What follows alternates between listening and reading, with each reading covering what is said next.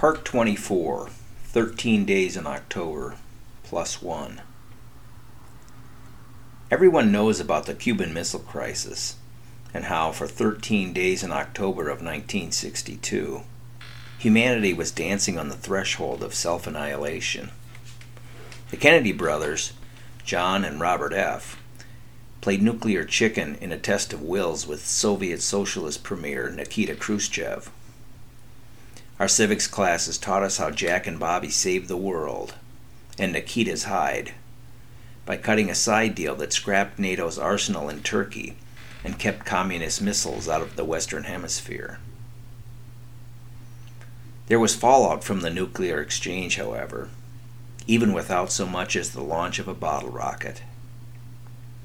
We humans have lived in a perpetual end of the world scenario ever since one that probably contributed to baby boomers' pathological protection of their children, and to a society where emotional safeness has surpassed oxygen as a life requirement.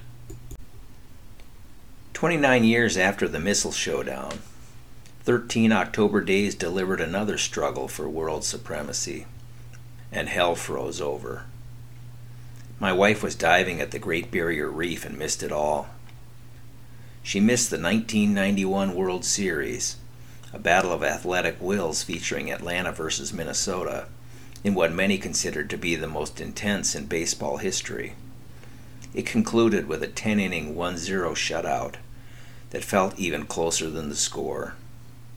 Jack Morris pitched all 10 frames for the Twins, and a guy couldn't help but let his heart out to Braves fans, whose club had the bases loaded in the eighth inning. After a hundred centuries of residence in the Western Hemisphere, living and dying in competitive harmony with nature, it took just two centuries for people to threaten nature itself and to act as if life and death is balanced by the evening's entertainment. I'm as guilty as anyone. The World Series began on Saturday the 19th with Game 1 at Metrodome, Minneapolis.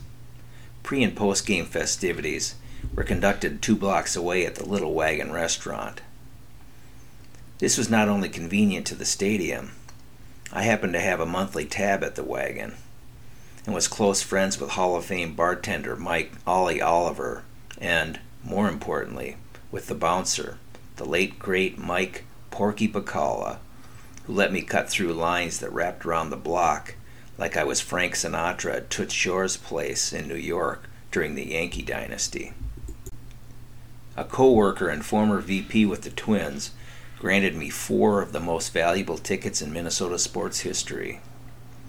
With my top advisor halfway around the world, me and my cadre of buddies had no deterrent to our revelry.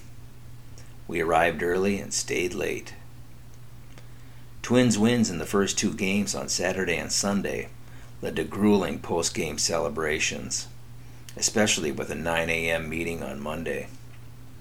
Fortunately, the work turned into more playtime as we rehashed the weekend victories as if relief pitcher Rick Aguilera had saved civilization from radioactive debris. Atlanta retaliated to take the next three games in Georgia, which led to late night lamenting and second guessing of our administration's strategic maneuvers. By day 7 of 91's 13, I'd slept about the same as Bobby Kennedy in 62. On day 9, Kirby Puckett almost single handedly won Game 6 by slashing a triple in the first inning, stealing a home run in the third, then blasting a walk off dinger in the 11th. I was so tired I would have traded places with Khrushchev. There were two naps on the Sunday of Game 7 the first at 5 a.m., the second about 2 p.m. They were separated by a gallon of water and a short walk from the bedroom to the living room, where I laid on the floor with a pillow and fell asleep before I could reach up to turn on the remoteless television set. I did make it back to the restaurant for pregame and somehow mustered the energy for the postgame marathon. Age, gender, race, political affiliation, faith, Chevy or Ford didn't matter that night as we hugged and high fived and danced in blocks long conga lines while the pub stayed open far beyond legal closing times. The streets of Minneapolis were overflowing with harmonious joy of being the most supreme game players in the world. Mary Beth left town on October 18th.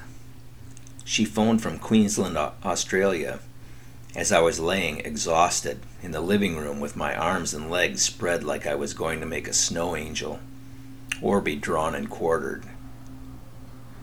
Just got back from the reef, she exclaimed. It was gorgeous. She then went on to tell me of kangaroos, koalas, and the personal time she got to spend with a celebrity wombat named Patrick Thomas. It was only the second time we'd talked since she'd left.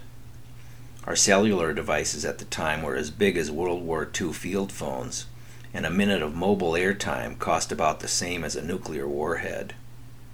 Even landline calls that flew across the water to international destinations cost 10 bucks a minute when the average wage was 10 bucks an hour. It's about $28 today. So we had a short chat. Well, we'll be back on Tuesday. I'm dreading the flight from Sydney to LA. Looks like we'll be up front, though, she said. The thought of 13 hours in a first class airline seat while someone delivered endless food and booze sounded like heaven to me. What's going on there? she continued. Did you pass out much candy last night? I passed out all right, but not much candy, I replied. It rained yesterday, froze, then started snowing. I've been shoveling all day. We have more than two feet, and it's still coming. The streets are littered with buried vehicles. Plus, Mike Widener lost part of his fingers in a snowblower last night, so I went over to help him out. I paused to catch my breath, then said, Oh, the Twins won the World Series the other day. I was laying on my back in the living room for the second time that week. Her call came on the 14th day, November 1st. The 13 days of October 1991 concluded with a paralyzing Halloween blizzard just five days after the historic Game 7. The streets that had hosted the revelers in a ticker tape parade three days earlier lay beneath a thick blanket of snow, with an inch of ice as the bed sheet. Nature would not be threatened. The previous season was history in a hurry. Another 29 years later, 58 after humanity gave itself a stay of self execution, the nice Minnesota Harmony would turn to angry protests, then ravenous riots, gratuitous looting, the torching of a police precinct, and damage to 1,700 businesses after a bad cop callously killed a man he was supposed to detain. The four days of mayhem felt more like thirteen as the mayor babbled senselessly. The governor acted tough. His National Guard sat in the on deck circle, and we all watched the once supreme city burn. Thirteen days in any October. The years 1962, 1991, and 2020. They're all tiny specks on a timeline.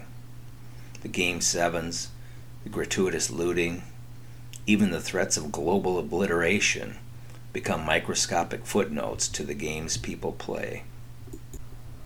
The Braves of Atlanta borrowed their name from indigenous peoples who roamed the would be streets of Minneapolis for more than 10,000 years with a conscious reality that had no fear of nuclear proliferation, no need for salted streets.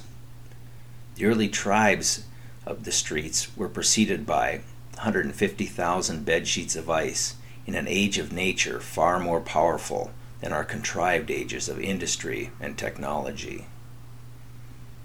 The ice gave way to animals and hunters. Handcrafted arrows became intercontinental ballistic missiles. The weapons and toys, the people and places are temporary intrusions on nature's landscape in a, in a universe that shall not be played. The games are fun while they last. The seasons keep changing forever.